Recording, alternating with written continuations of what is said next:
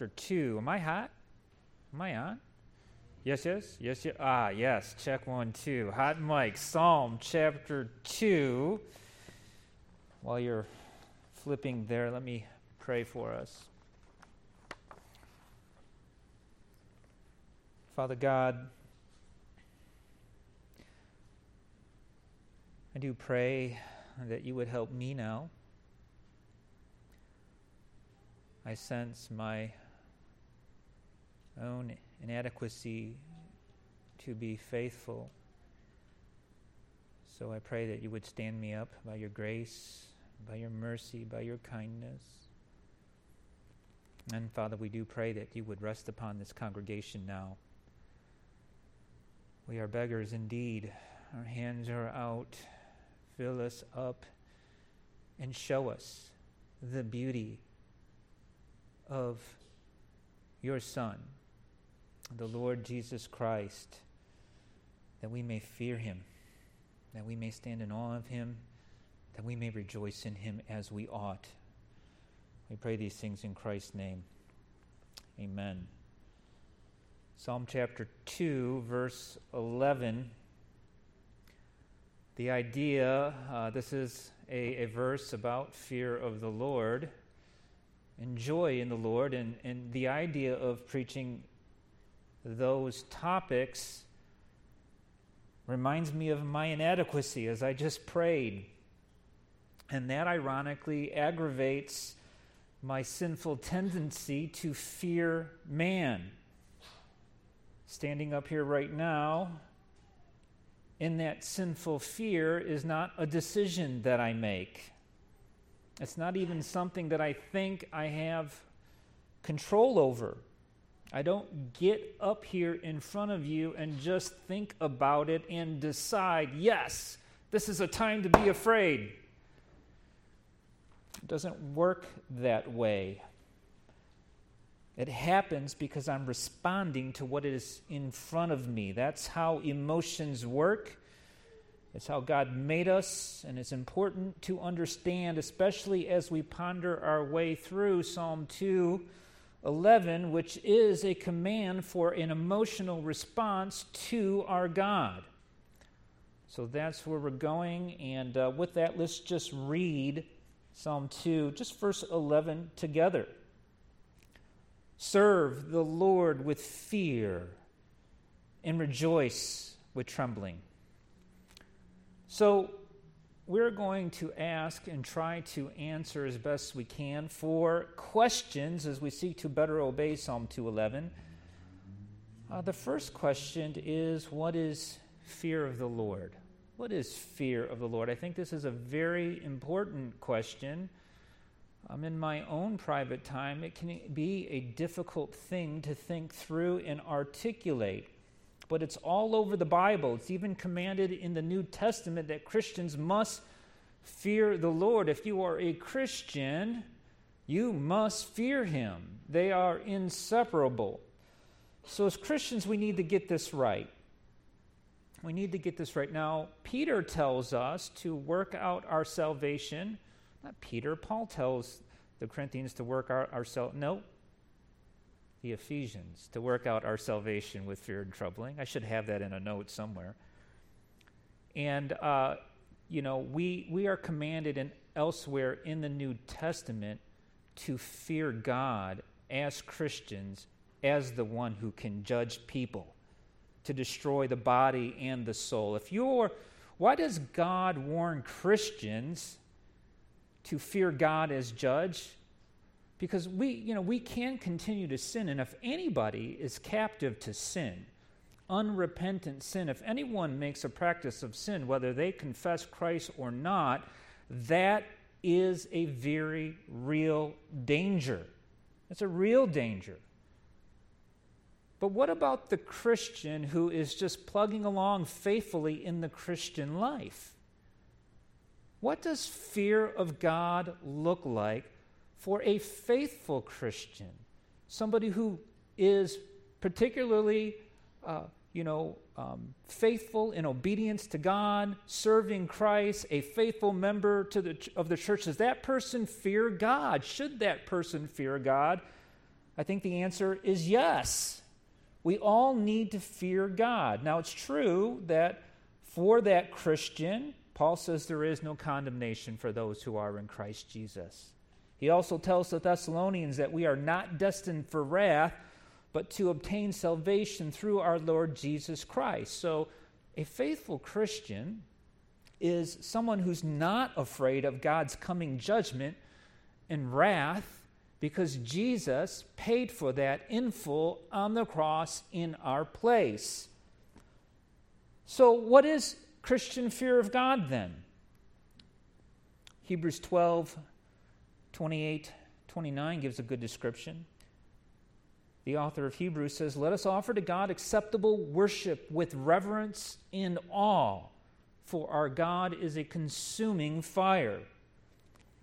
Reverence is a good description of Christian fear of God. It is a feeling of awe that is born out of a deep respect for Him.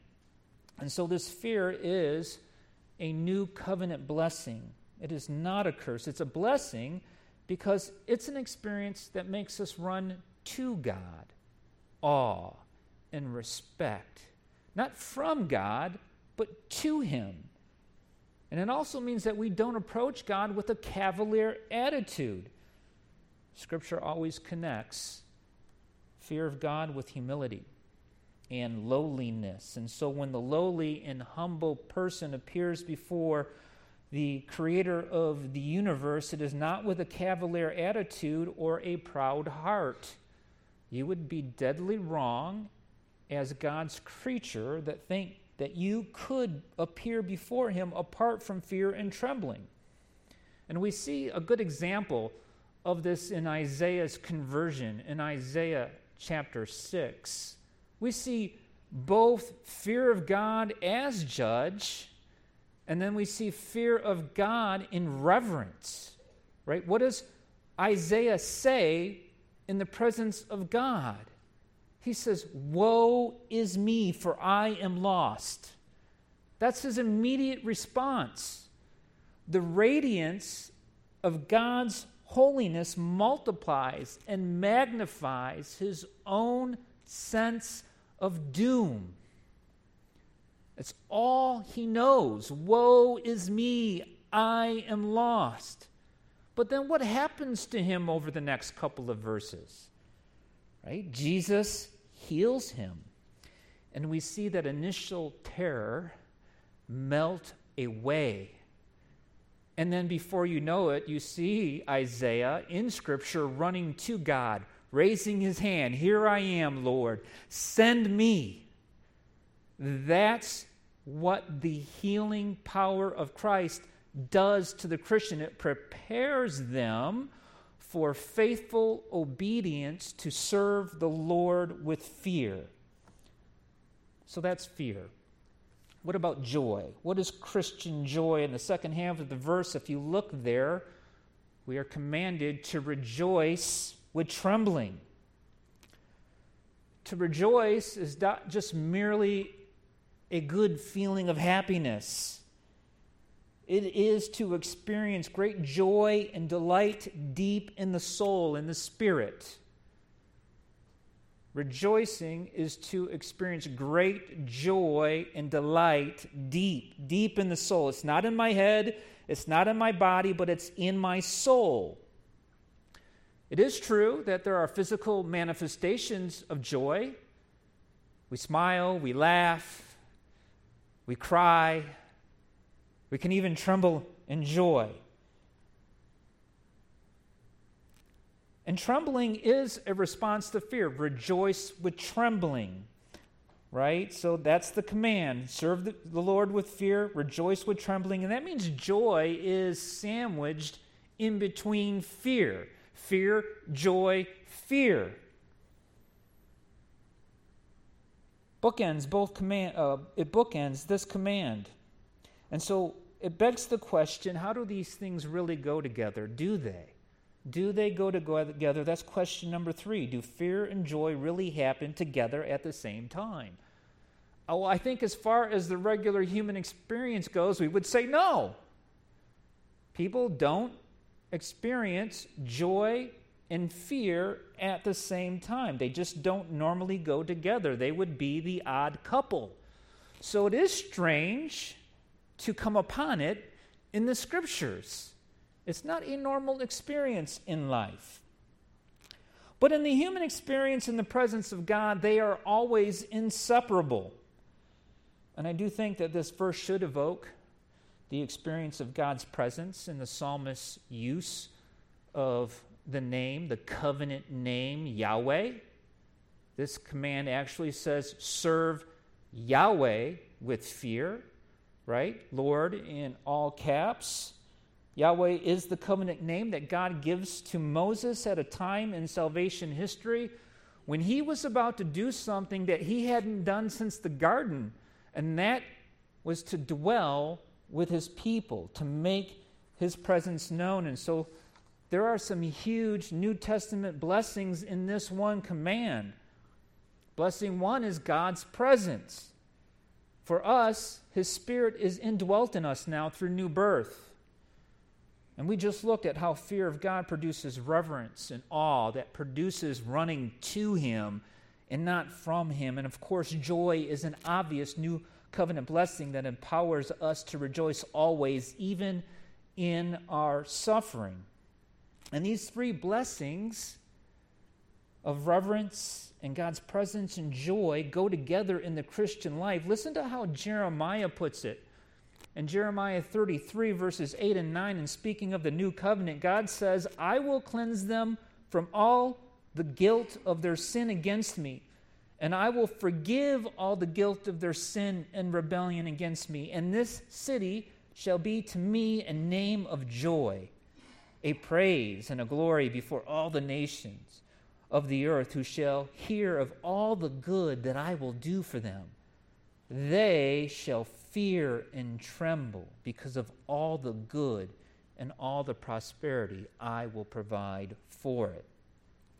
So there it is joy, trembling, fear, all at the same time, and all because of the good that God does for us through Jesus Christ. Christ is the one who accomplishes these promises for us. And so he is the reality that brings fear and joy together that they may cohabitate. It is only something a Christian can understand and know.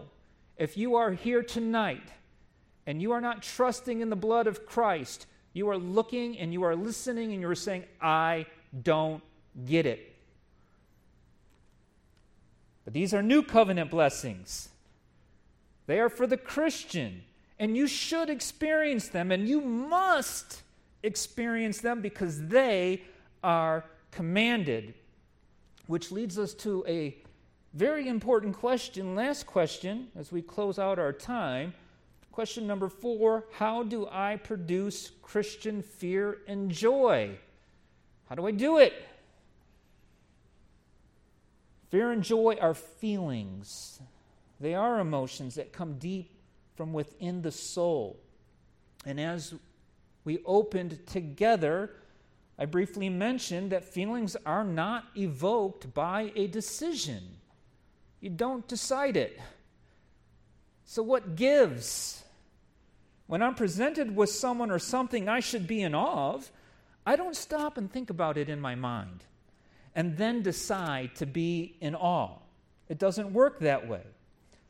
So, how do we go about producing obedience to this command?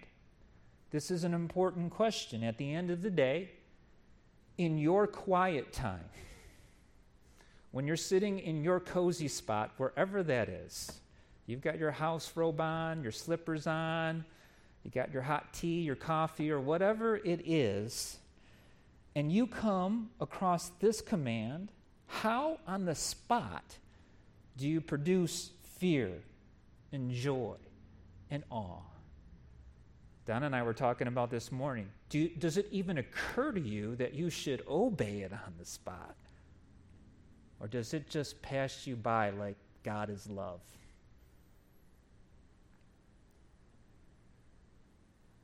Is the Bible being unfair? in making this demand on us. That just is how it appears to me when I see a command to produce an emotional response to God, especially with a command to, to produce fear and joy.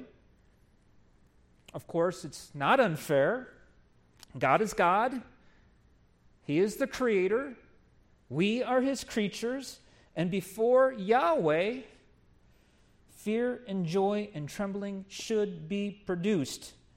So, what is a Christian to do? Well, this is nothing new under the sun. I'm not the first one to come up here and ponder this and preach. And surely you've all thought about this, and, and many other Christians before us have. And we're going to go to St. Augustine. He had arrived at the same question in his Confessions, where he drew this conclusion. St. Augustine said, Give what you command, O Lord, and command whatever you will. In other words, Augustine understood that in order to obey God's commands, God must give what he requires in order for us to do it.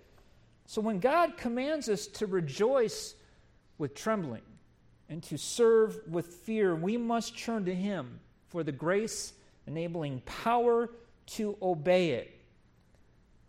And so, Christian joy, Christian fear of God is produced in us by the power of the Holy Spirit of God. Apart from His gracious aid in this work, this command is nothing more than a picture of our own depravity and helplessness.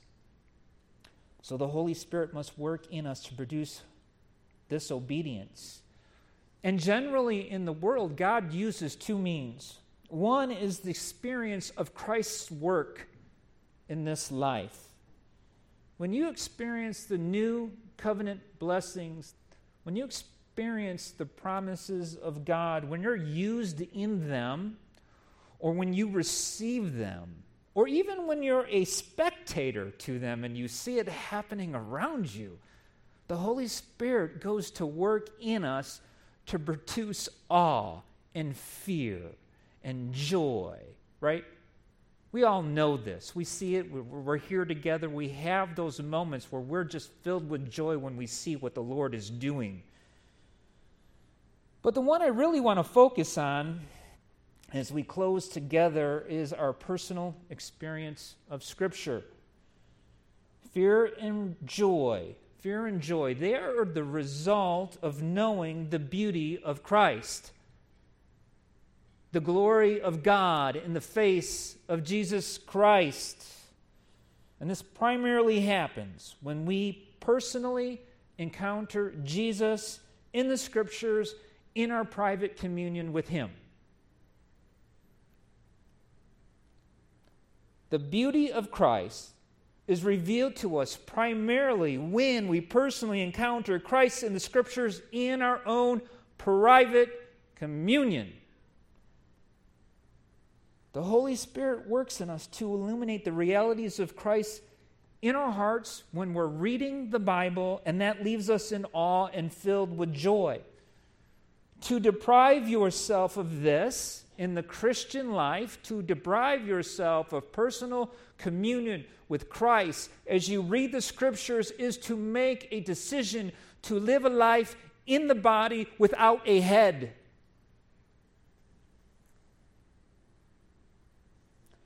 So, I want to close by encouraging you and exhorting you.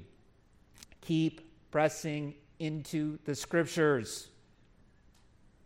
Keep battling to find ways to create time for it. I know that it feels at times like a mountain.